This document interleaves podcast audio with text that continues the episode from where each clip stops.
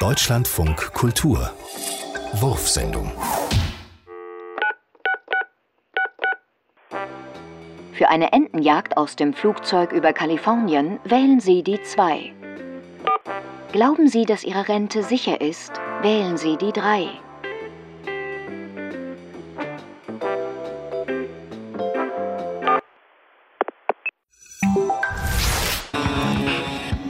Überall ecke ich an. Wieso denn das? Keine Ahnung, aber gestern zum Beispiel. Ich gehe in einen Laden für dauerhafte Haarentfernung. Stand draußen dran, dauerhafte Haarentfernung. Ja und? Ich gehe rein und sag, ich hätte gern eine Glatze. Und da kommt so ein Karatetier auf mich zu und schmeißt mich raus. Ist nicht wahr. Doch. Das irre, der Typ hat selbst eine Glatze. Nicht zu fassen. Glatt und rund wie eine Billardkugel. Überall eck ich an.